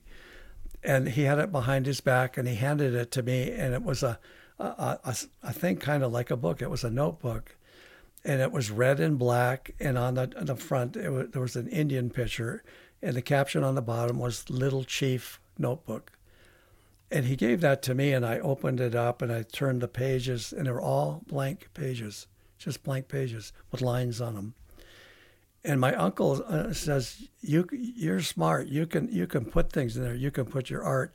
He says you can put your wise thoughts and and uh, uh, you could write a book. You can put these things in here. And at first i didn't know what to do with big chief notebook. Yeah but I, I, as i looked at the big chief notebook all of a sudden i realized what a tremendous compliment he gave me and i put the notebook on my bookshelf at, in my bedroom and stuff and i said i'm not going to put anything trite or banal in that notebook. It's going to be only things that are worthwhile and lasting. And then eh, as I laid in, in bed at night, and it was raining and all that stuff, and I laid in, in bed at night, and I thought of the, the white belt and the little chief notebook. And I said, I am never going to be a person that chews going, collects chewing gum wrappers to fold into a belt. I'm going to be the kind of a person that is going to have worthwhile things to write in a little chief notebook of my life. And that's what all of us SF guys did. We did something worthwhile. It deserves to be in a special notebook and, and, held for posterity. Sure. And then uh, maybe in that notebook, um, one of these little, this is such a fascinating sidebar. Again, involving you and Captain Roche, who sometimes you would pick up the mail Mm-hmm. and drop off the mail. And it's just got to turn to this, then turn you loose on this. But uh, he said, uh, so you picked up the mail, and so one of the afternoons you picked up the mail, you you walking back towards the hooch to give it to Captain Roche, or where it would be dropped off if he would allow you to talk to him. Mm-hmm. Um, and it was a it was written with a German hand, like my grandmother's Hecker's. Without trying to do so, I discovered I held a handwritten letter from Otto Skorzeny to Captain Roche. It was the first of several I would bring. I knew the name. Skorzeny was perhaps the most famous commando of the Second World War. Some said the most famous commando who ever lived. During the war, newspapers said he was the most dangerous man in Europe. Accounts referred to him as the Third Reich Scarlet Pimpernel. Am I saying that right? Scarlet Pimpernel. Yeah. Okay, thank you. And he was the head of Germany's special forces. Skorzeny considered his spec- specialty to be commando raids and guerrilla warfare. And just like uh, our American special Green Berets, I was convinced that the German legend was the paradigm of my captain and that he was mentored by him. So talk to us a little bit. You had studied Skorzeny yourself, as we all had. Me, in his Yeah. book. I read his book. You read Yes. his book. Uh, Skorzeny was, like I said, the paradigm uh, or, or paradigm, paradigm, not Yeah. paragon, because No. he wasn't a pristine character. He's a paragon. um, but uh, Skorzeny uh, was uh, incredible. He's he's Hitler's right hand man. Often you see him next to uh, Hitler in a parade or something like that. He's the um, he's the one who sprung Mussolini when the Allies captured him and had him in that impregnable fortress. On top of a mountain. Yes, and, and he's the one who came in on gliders and stuff. Sprung him and got him out in a, a little Piper Cub or something like Yeah. that. Uh, uh, he's the one who uh, he was so feared that when Eisenhower, uh, Churchill, and Stalin got together for one of the meetings, the word came out that Skorzeny is in the area, and they spread and uh, just uh, got rid of that meeting. Uh, and, and there was another time where he shot Churchill and killed him, but it turned out it was his double. Churchill's double. Yeah. He's the one in, in Normandy that had a couple hundred of his paratroopers parachuted in behind the lines and uh, put in false information, turned the signs around, uh, uh, dressed up in American uniforms. That was and, in the movie Patton too. yeah. They yeah. saw those. They saw those guys that were dressed like that. Yeah. And that's the way they operated to slow the advance down. Yeah. He parachuted into Holland. I didn't realize there were Skorzeny's people. Yeah. He's parachuted into Holland. Uh, he got the Knight's Cross and two Iron Crosses. Uh, he was in in uh, um, Russia fighting against the the Russians until he got severely wounded. After the war, he was the personal bodyguard for Eva Peron in South America. Um, he is the one who is credited with starting Odessa, the Odessa file, Right. who got the uh, Germans out of Germany and into South America. Um, one time he was in Spain, and uh, the Mossad, the, the Israelis sent some Mossad agents, and as soon as he saw them and figured out who they were, he thought they were there to, To kill him. assassinate him. Yeah. Yeah, and they said, "Oh no, no, we're not here to assassinate you. We want to hire you." He says, "Well, I don't need money, but I'll tell you what. If you get, um, uh, what's his name, uh, to get the most wanted uh, list, um, Simon Wies- Simon Wiesenthal, Simon Wiesenthal. Yeah, he says who you, was a big hunter of the uh, Nazis The after Nazi World War. II. He tracked them all over the world. yeah, Tracked them down and brought many to justice. Didn't get them all. yeah. But well, he t- he told him if you can get get him to get my name off his list, I'll take care of those Russian or those uh, Egyptian sh- scientists who are trying to make the bombs to kill Israel. And so within a month, all the uh, Egyptian scientists were killed. And, it, and he, as I said, at the end of the war, he, he escaped out of a jail. And they actually think that it was the OSS or the CIA later on who sprung him. and uh, they actually hired him to teach Americans, such as Green Berets, guerrilla warfare. And one of those students is presumed to be my captain, Captain Mr. Roche. Roach. So when I'm out in the field, I'm listening to Otto Skorzeny and what he would be doing, and uh, the, the the bravado that was out there was incredible. Oh, absolutely. Yeah. And so, um, so when we close this part of the book here, um, what what was the fate of Captain Roche in terms of his service in country? Yeah, within a month he was killed. He uh, and and actually it wasn't in, in actual combat. He went over a road mine and up in your neck of the woods in CCN's area, Monkey Mountain and so forth. Oh, sure. And they went over a, a, his jeep went over a, a road mine, and uh, he was killed in a in his jeep. Yeah. My God, what a sad statement. So that's so after your service, you get out of hmm. the army, or you st- uh, how'd that work? This. I don't want to be wrong about this. You got out. You're also in the reserves for a bit, hmm. but then you also went to Alaska where you got involved Right. in law enforcement because there's a part of your history here that nobody's known about that I want to hmm. get into when you're in law enforcement, and then we can go to your carving and mm-hmm. how your spare time you did some authors writing a couple of other books, which, by the way, while we're speaking about other books, before we have uh, Born Twice, uh, we have The Last White Seal Hunter. We have a book on poetry that, how do you say, haiku? Haiku. Flowers in the Grass. Poetry, Yeah. It's specialized poetry. Yeah. indeed. And then The Great Catch, Alaskan Short Stories by a man who lives there and sustained his life and is able to live up there. And, and endorsed by a guy named Tilt Meyer. Is that right? Yeah. You forgot.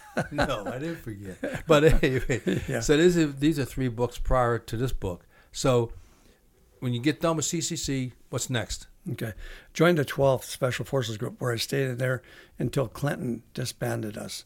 Right. Um, I I wasn't sure what I was going to do, whether I was going to go back in the service or get out. But um, I thought in the meantime, I'm going to, uh, uh, no matter what I did, whether it would be go be a farmer or whatever it was, I could always use flying. So I signed up under GI Bill for the ATP, the airline transport, and went to California and uh, was roommate with Mike Buckland, and we both took um, flight training. You know, we flew gliders and did aerobatics and uh, worked toward our licenses. and also, this is the same Mike Buckland. Just so we Yeah. remind our, our viewers that you all went through uh, was a basic, advanced infantry, special forces training, wind up together both Yeah. as intel office, uh, Yeah. non-commissioned officers, NCOs. Yeah. And he and I were the only survivors out of our group that went over there. And between the two of us living, we had four Purple Hearts, Well, and then So- that group when you left was how many? 30, 37. 37, and you two were the last two who were alive to talk Right. about it. Yeah. Okay, just to have a little bit of a flavor here. Yeah. So anyway, long and short, um, met my wife. I, I, Kathy? Yeah, Kathy. Uh, kind of a long story. You know, when my roommate crashed, you know, she came down to visit him in the hospital, and six days later, I proposed. I had no idea I was going to do it, but we just decided we didn't want to live in the cities and Right. uh, uh, moved And, to Alaska. and you're aware, okay, all right, you moved to Alaska. Yeah, and um, I taught martial arts in the college, and uh, uh, all the cops and the state troopers were my students, and Yeah. it was the academy for the uh, teaching cops and state troopers and so forth, and uh, so they were all my students, and um, there got to be an opening in the police department. They said you got to be a cop, you know. So I took the test and virtually maxed it. And, where in Alaska was this? This is Sitka, and that's where the school is for teaching cops. And that's an island? Yeah, Southeast Alaska, an island about 2,000 square miles. I never think of the east side of Alaska. Yeah, southeast. I think about west, yeah, yeah. but east. in the southeast, it's actually a panhandle. Yeah, yeah, Okay. Yeah. I learned something today. yeah. So I um, wound up um, being a cop. You know, went to the academy, and there were four categories: uh, uh, academics, shooting, driving. Uh, there's one more in there, but anyway, I got Intel? number. Um, no, I can't remember now. But there were four. Yeah. um, and I got first in all four. It's never been done before. Really? Yeah, and um, so anyway, I, I had a good career ahead. And Yeah. I arrested. uh, One of my problems was I uh, when they swore me to uphold the law, I didn't understand they were joking because I arrested people, and that's not li- appreciated, you know. but we wound up with, um, and I don't know how far you want to go into the fifth column. Well, we definitely got to talk about the fifth column because it Yeah. impacted you, Yeah. and you're one of the few Green Berets I know who went into police work and was targeted and had assassins come after you Yeah. in your house Yeah. in Alaska on a remote island, southeast Alaska. Yeah. So we could go into that. We may not want to name the terrorist group per se because they're still there. Yes. May Yes. have different names like all good terrorist group. They change their clothing to fool the American public Yeah. to think they're good people when they're not. Yeah. So anyway, I, I it was my fifth year as a policeman, and uh, there was a, a fifth group, uh, is A fifth column. fifth column, and a fifth group. Yes. A fifth column. Um, when you have someone trying to infiltrate or take over a country or a base or anything, it would be oftentimes you're surrounded by four sides. A fifth column is is that which comes up inside of your group. like termites in a tree that ruin. Exactly, A- and and they come up on the inside and they eat you up, and they can actually topple you from the inside, and their danger is even worse than that which is attacking you on the outside. And uh, There's a part- lot of what we're seeing today in America. absolutely. In fact, the, the word progressive Democrat, Yes. uh, which is actually socialist, they're, they're socialists, of course. and they want to change the country to socialism and communism. Well, rather than attack from the outside, they, they work from the inside. And that, that, that word means that they are going to do it from other than, than violent means. They're going to do it politically and so forth. And so it's a, in effect, it's a fifth column that's eating away at the United States and destroying our core values and all of that. Um, the fifth column that was in Alaska is like during Vietnam and after. Um, the, the communists had various fifth columns in the United States as well as any place else. We would do the same. It'd be wonderful you have someone inside the enemy camp who could make it easier for you Sure. when you attacked, you know. But one that they had in Alaska was insidious and smart in a way. We have 300 villages and towns, and uh, so many towns, a town of 200, 300, 400 can't have a high school and so forth. They just couldn't do it. So we had regional schools. We had five of them spread across the state, and there were regional high schools and so forth. Well, For the entire state? yeah, just five in, in specific places. Yeah, like yeah. Sitka was one. You had Anchorage and maybe Dillingham or something like that. Yeah. You know, well, uh, since they were all grouped in five places, it would be easy for them to indoctrinate, uh, teach them communist tactics, get them to hate the white man or whatever it would be. Right. So uh, they had these five locations, and various communist indoctrinated people could teach them, you know, and, and get them to go against the United States.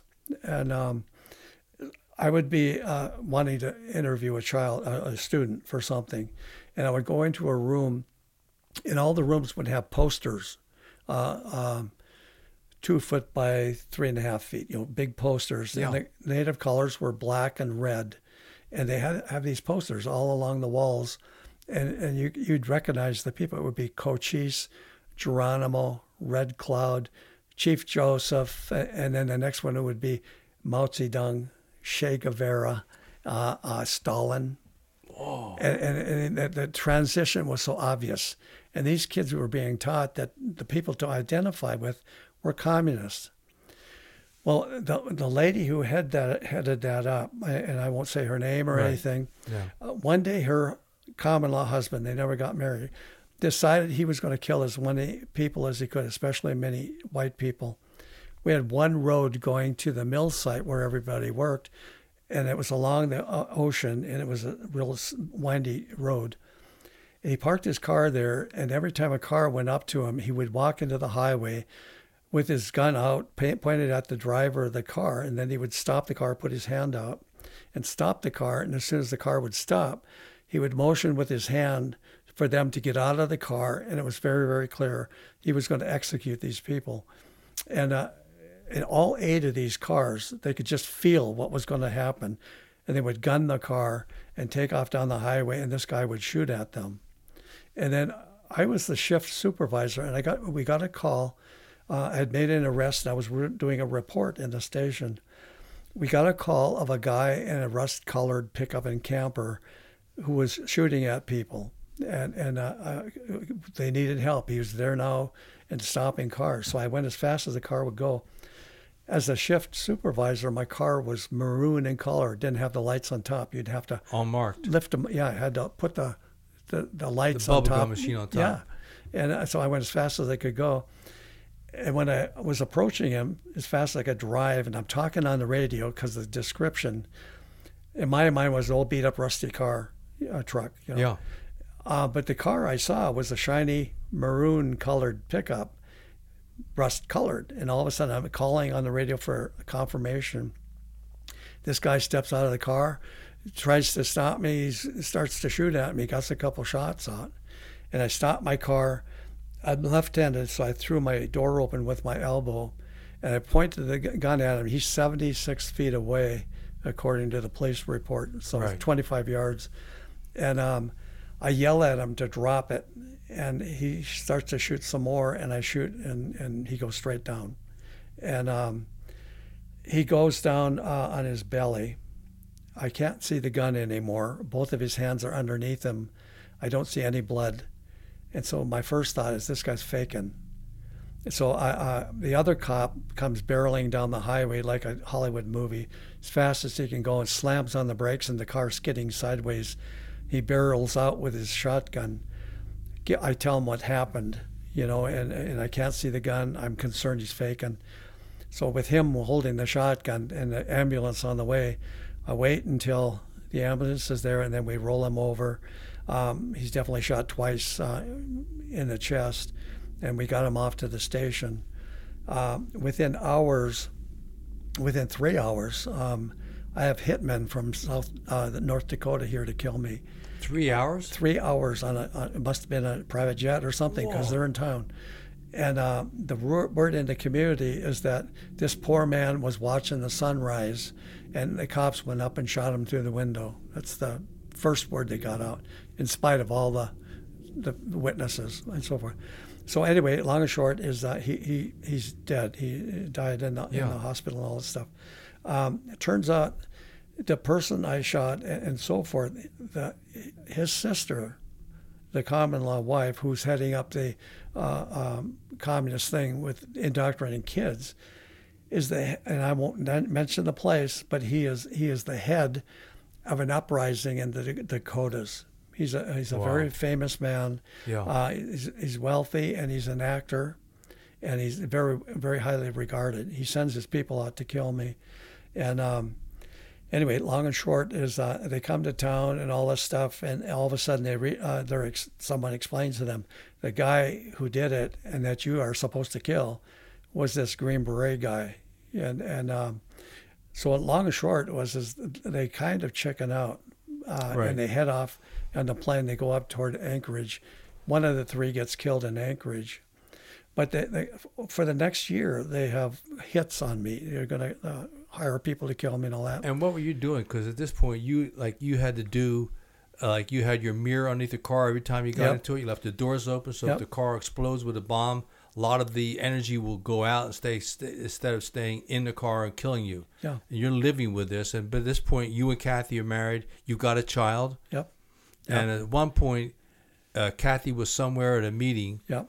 and you're in your house with your baby, Mm-hmm. and you're walking across the living room. So please take it from Yeah. there. She she was um she used to help with with police scenarios to, to help train the, the cops, you know, pretending she's the battered wife or something. Right, so Right, she's right. invited for the r- graduation for the cops and the troopers. There's 30 some of them across the street from me, you know, across the lawn and the street, and they're in a graduation ceremony about 100 yards away. And she's in there because she's honored because she helped with their training. Sure. I'm walking past the window. I've got my baby in my arms. And as I'm walking across the window, my dog barked. And I turned to the side to see what the dog was barking at. And the bullet went over my shoulder where my head would be. It went over my shoulder, missed my baby. And, and it hit a, a- a stained glass seashell that I had in the other window. So when, when I turned, the stained glass was about where my head would be.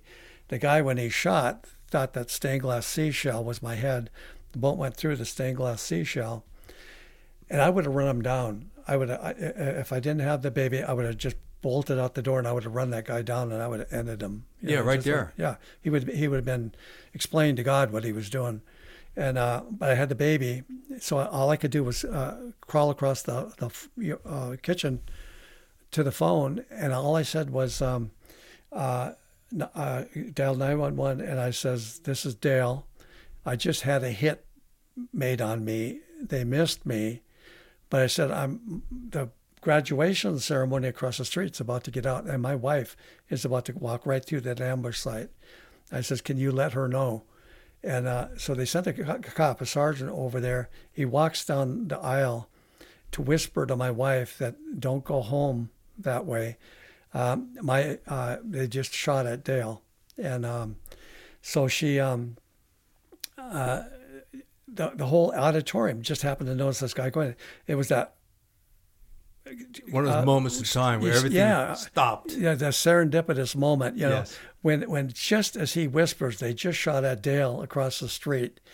When uh, it happened to get quiet, and all the way he whispered, the entire auditorium heard it and about 70 cops ran out of that building through the woods after this guy as he took off on a full run you know and yeah and that was the first of many times they tried to shoot uh, or kill me or do a hit on me and so forth and uh, how many other times were you actually shot at by this element um, I don't know. I, it could have been different count. because there were um, hits, you know, yes. contracts. Sure, yeah. You know, and uh, most of them fizzled uh, most of them would be uh, they would be shoot from too far away.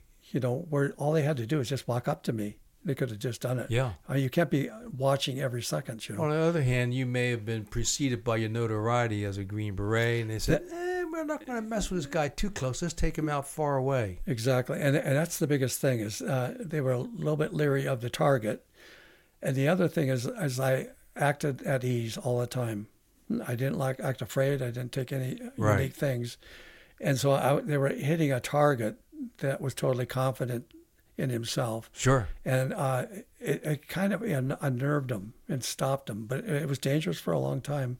Um, I would get invited to go snowmobiling from a guy I hardly knew. yeah, yeah. Uh, you brought really. you know, Indeed. Well, also, uh, there's a classic moment here. Apparently, was Alpha was this incident or another incident where you shot somebody with two rounds. That, this, and but okay, this guy, this guy yeah. This is this, guy, this is that case. It's that case. Um, okay, but then you got to tell our listeners what your wife Kathy's. My, my wife is so good. Uh, she's we're both Christian. We don't get afraid that much, and um, uh, I, it was like seven in the morning when the gunfight happened. Right, and he's down as soon as I get to the station, which takes like you an hour somebody, or two. Yes. Yeah. So I um I go to the station and I thought before the word gets out and my wife hears it on a radio or something, you know, I need to call her and tell her what happened. And so I, I called the house and I said, Kath, I, I don't want you to worry. I says, but last night I had to kill somebody. And she had heard already. And she says, I just got one question how come it took you two shots? you know, and that's and that's that's a wife. That's a wife that stands by her man. Absolutely, you know. and even the worst conditions is critical using extra ammo. We should have had one. yeah. Well, she was kind of criticizing. I might have missed once. You know? Yes, indeed. yeah. Uh, well, I think we're close to that point for uh, our second interview here. Um, any final notes? And before we uh, ask that question before you get your answer. Again, we're here for uh, SOGcast 33 and 34 off of this book, an excellent book, Born Again by Dale Hanson. He also has written The Great Catch. Haiku, a book of poetry endorsed by a fellow Green Beret. and The Last White Seal Hunter. I haven't had a chance to read these yet, but now that they're so close by, and my daughter recommends them highly. Yeah. Of course, but Great. so we're at that point, sir. For any last thoughts or anything we should have covered, or something you'd like to say besides that you married up and had a classy woman, three children. Yeah. Oh, yeah. Uh, talk a little bit about your carving. Oh, um, last but not least. Yeah. Uh, when people were shooting at me and, and all that stuff, people were also afraid to hire me for a job. A police department said I was politically hot, should look for work, and people were afraid to hire me, thinking their businesses would be sabotaged. So anyway, long and short was is I, I had done some carving, and um, it's almost like the hand of God was in it. Um, uh, I was carving a soapstone piece, and um, uh, one of the great painters of Alaska, Keith Greba, came by, and um, he stopped by my house, and he said, "That's worth about twelve hundred dollars." You know, and I never thought of putting a, a, a value on what kind of I carving did. was it? It was a seal. I was carving for my wife out of soapstone. You know, Oh, okay. and, and he said it's worth a lot of money. Well, later on in the week, I was carving a, a whale out of ivory. Don't remember where I got the ivory, but I was carving it with Yeah. crude tools. Didn't even have a base for it yet. And he said that's worth a lot of money. And he came by, you know, toward the end, and uh, he says, "Let me take that." And he went down uh, downtown. He came back in an hour, gave me a check for two hundred dollars. Said a store had already bought it. And then he called me up on the phone that night to say that the store had already sold it for two or for four hundred dollars. And then uh, I thought, man, this is really weird. I never thought anyone would value what I did. And then a third thing happened that week. Was that the best carver in Alaska stopped by my house. I knew who he was. I knew his name. Never met him though. And he had one of those huge lard cans, those old-fashioned square lard cans, full of scraps of ivory and he says, "My name is Jim Fleshman." He says, uh, uh, I, I, "I'm coming over here, and I want you to pick out what you want out of uh, this ivory." And so I, uh, I, I picked out what I dared to carve that would be labor intensive rather than material. And so I, I picked everything I dared. He says, "Well, you're going to need some accents and this and that too." And then uh, um, he, when he figured I had everything I wanted, he took his big arm and he just r- took what I didn't want and he put it back in the his bucket and started heading for my door. I says, "How much do I owe you for this?" And he, he looked at me. He says, "Nothing. God told me to bring it over here." Really? Yes, and, and so I I told my wife as with three things like that in one week. I said, "There's something to this," and I, I told my wife, I says, "But I I'm not going to be a peddler." I says, "If I'm going to do this and nobody's going to hire me and all this, I'm going to give it an honest shot." And I said, "I'm going to faithfully carve every day," I, and I carved till one, two, three in the morning every single day. And I said, "When spring gets here, I'm going to have an inventory." and I did. I carved all winter long.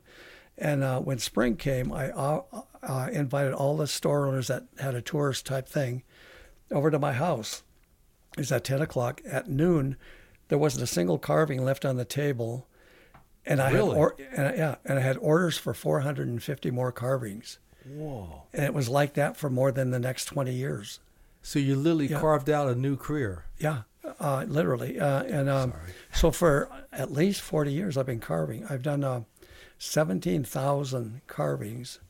And then I've got about 250, 300 editions of bronze and silver and pewter and all the rest that I, that I do too.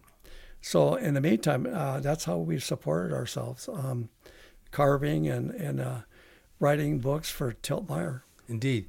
And uh, um, you could literally say that uh, you've been, uh, aside from carving out a career in your life, you, you're the epitome of the Special Forces soldier who, in Alaska, where you want to be, people won't hire you, Yeah. and you had a new career in carving. It's just and the amazing. beautiful thing about that was this as a soldier or as a policeman or something else you really have no control of the end how it's going to turn out Oh, yeah. but when i pick up a piece of ivory or stone or wood or whatever i'm in charge and i determine how it's going to end and there's something gratifying satisfying with saying that you know there's something here i can control like when you finish the book and you've gone over it 10, 12 times and it's edited and all stuff, and you just say, I'm satisfied with this book. It says what I wanted to say. Uh, that's nice because uh, you control the end of it, you know. And Oh, there's, there's a, um, Plato, Aristotle's teacher. Indeed. He said something. We we can forgive a stu- a child who's afraid of the dark. We can forgive a child who's afraid of the dark. But it, how awful it is when you see an adult who's afraid of the light. Ooh. Yeah, and so mo- so many of us uh, today, we look at the world around us and all this kind of a thing, and, and we, we were terrified when we ought to be in charge of it and, and, and do our part to make things work and happen. Have faith. Yeah, exactly. Indeed. Well, any other last thoughts, That's sir, it. before we wrap it up here officially? Well, in that case, um, we want to thank uh, Jocko Willink Productions for making this possible in conjunction with SOG Chronicles and for Jocko's team, Echo Charles. And today we've been joined by Tech Tom, our top secret agent here to help make these productions come to you. And then we also uh, we want to thank the men and women who have served our country in the years past, and men like Dale Hanson, who has served our country with great valor. And we also remember and salute the men and the women of our military, the Border Patrol, law enforcement, first responders, EMT, and these days our law enforcement in particular and Border Patrol on the southern and northern borders that are just under incredible pressure. Um, we thank all of them. And last but not least, we also remember the men and women who did not return from Vietnam. Today, from the Vietnam War, there are 1,581 Americans listed as missing in action or, or uh, not, re, not been uh, repatriated. And of that, 50 Green Berets from the Secret War are amongst that number. From Laos, Cambodia, and North Vietnam, the remains are still there. And the way our government's gone, they'll never be brought home. Sad to say. And also, we add that we documented 83 aviators who were amongst that 1,581 who died in support of SOG men on the ground like Dale Hanson and the recon teams during the eight year secret war in Vietnam. God bless America. Amen. Welcome back to SOGcast number 34. I'm joined by Tech Tom, our top secret agent here, who we cannot identify at this time formally, but has been a critical player on the Jocko Willink SOGcast, SOG Chronicles team. And welcome back from travel so far. And uh, welcome to SOGcast number 34. Feels like forever since I've been sitting in this chair forgetting what to say now. It's We haven't done this been- last year. whew, yeah. But literally we're been- rolling again now. Yeah, we are definitely rolling again, and uh, you know it's great to be back and uh, Good to have you listening. back. Yeah, listening to these stories and listening to Dale talk. I mean, yeah, like uh, you know, Ford Drum had no clue, and I you know grew up reading everything and anything as you know. I could ever find on the Vietnam War Yeah. and never saw anything about anything Ford Drum re- related. So That makes two. I was in SOG, and I Yeah, how did you not know? one and four, and we never heard a word. It was so, it was so productive. Yeah. And I think it's a classic example of the less people who know, except for the guys that are doing it and turn over the intel, the better. yes, The Well, classic example of a great intel operation. I'm not sure who came up with it. I wonder if Heine Alderbach came out with that. That was- Ardnot. Yes. Thinking about being that low in an aircraft oh, flying, Oh, flying through trees, tipped on your side. Yeah, and three or four barf bags in one Yeah. day. I mean, just I can still see him throwing it out though, right back hitting you in the face. Because I uh, think we've all we, experienced. I think we've experienced time. it one time or another on a maybe on a uh, you know, possibly on helicopters. Yeah. Well, we had those those little bird dogs, and at some Yeah. point, you could they just got you. Oh, that was yeah, that's unreal. And then, yeah, I don't know about setting up a RON site on Ho Chi Minh Trail. How, I know. I'm trying to think. Like Not typically, you look for that hideaway spot where nobody's gonna go, not the interstate. Right. Yes. Yeah. yeah. I mean, just that part of the book when I'm reading, I'm sitting there with my jaws on the floor, going like, "You did what? you and Captain Roche did oh, what?" Oh my god. and you wait, and you lived to talk about it. Maybe Yeah. others that were on the trail that had severe consequences, but in this case, Yeah. they just did it, and they took the fight to the NVA Well, who else did that though? That's uh, you guys were wiretapping it and sitting on next to it. next to the trail. Yeah. we we weren't. You- we, you weren't we- on it. We crossed it, and when we had to do our E and E, we crossed it again. but we weren't on it. You weren't on it. Trust they're, me, They're just like stayed- they're at a, a fork in the road and go. Let's go in the V. That's a good even- spot. yeah, even his recon days, I think Dale would have said, we try to stay away from the trails. We may have to cross them or ambush, get a good Yeah. ambush. And there's great stories from SOGcast 33 on uh, on some of those ambushes that uh, they pulled off. Yeah, and the one in the Amazing. in the in the in the brush when they're they're lined up and the deer come through, it's like, you know, the whole time I'm sitting here listening to that, and I'm listening to like, oh, they're pushing them, and uh, you know, I've done hunting in the past, and it's like we've driven deer, very similar situation. But usually you have radios, so you're communicating with your guys, so they, you know where they are, and they weren't communicating. It didn't sound like, at least. Um, I don't know. You know, obviously for obvious reasons, they don't want to come up on a radio and get found, so they didn't want to let the enemy know. But it's like, how far did you know your people were going to be? Because that's like, I mean, you had to wait until those enemy broke through the brush and you could actually identify them as, oh, yep, that's a bad guy. I'm going to go ahead and now we're going to do this. Oh yeah. But I mean, you still don't know how far back your guys are, how far your round's going to go through that brush. You know, hopefully they stopped early enough that they, you know, and had a plan. But uh, you know, I didn't didn't hear that, so I was wondering. I was like, oh my god, like that's like the most dangerous thing I could. uh, That was like a Polish ambush, what we used to call. You know, T- you line up on this side of the road, this side ends up on this side of the road, and the enemy walks between. You shoot. yeah. I don't know if I could say that anymore now. I get in trouble. right. There'd be two or three dead and many friendly. Made friendly. Yeah. Um, but yeah, I mean, trying to take pictures and hold a CAR-15 out of a window of a plane. is- I know. But John Plaster and other guys like Pat Watkins, Spider Parks, that have flown Covey, all at some point when they were Covey riders, opened fire in their 02 or 01 Yeah. with their CAR-15 or an M79. But they weren't taking pictures They weren't taking pictures. at the same time, Indeed. and and trying to hold a, a barf bag. barf bag. That's the first time I've heard a story about uh, troops dining courtesy of the NVA. Yeah, They chased them the hell out of camp and ate their food. They're I like, mean, "Oh, it doesn't look." get any better than that. dinner. And then Dale covers a, has a cover story with the Nuoc Mam for the bad breath. So they blend in better. yeah. I can't believe the. I don't know those two South Vietnamese officers that were on the radio. Oh yeah. Uh, you had utmost restraint in that one because I think both of them would have ended up with a round in their head um, at that point. Once someone told me what they were saying, it would have been over. They would have, they wouldn't have found them. well, you're you're an Afghanistan vet and been to Iraq a little bit. You Yeah. understand some of the questionable politics that we encounter. It's it's insane how how that works, but it's uh the way that would have went down. I think it would have just been a quick, you know. I don't know what happened to them. They were they were standing there. They walked off. Somehow they walked into this bullet that's just flying through the air. The jungle was there, and it ate them. You know, I mean, no one could ever say anything because how are you going to find them? Indeed. We got what fifteen hundred and eighty-one of them over there that we can't find. So if we That's can't right. find them, nobody's going to find those two. Yeah. well, it was, uh, uh, this is the second SOGcast we've had two back-to-back interviews. Yeah. The first with Lynn Black Yep. with uh, episodes 27 and 28. And uh, this is just moving forward. I think the book is compelling with the stories and uni- unique insights into SOG. Yeah, definitely. I'm going to get that one and his other ones. So I'm going to pick up all of Dale's books now. And then um, that book will be coming out as an audiobook soon, and that will be available as an audiobook finally. Because now it's been the book's been out for several months, and uh, we can move along.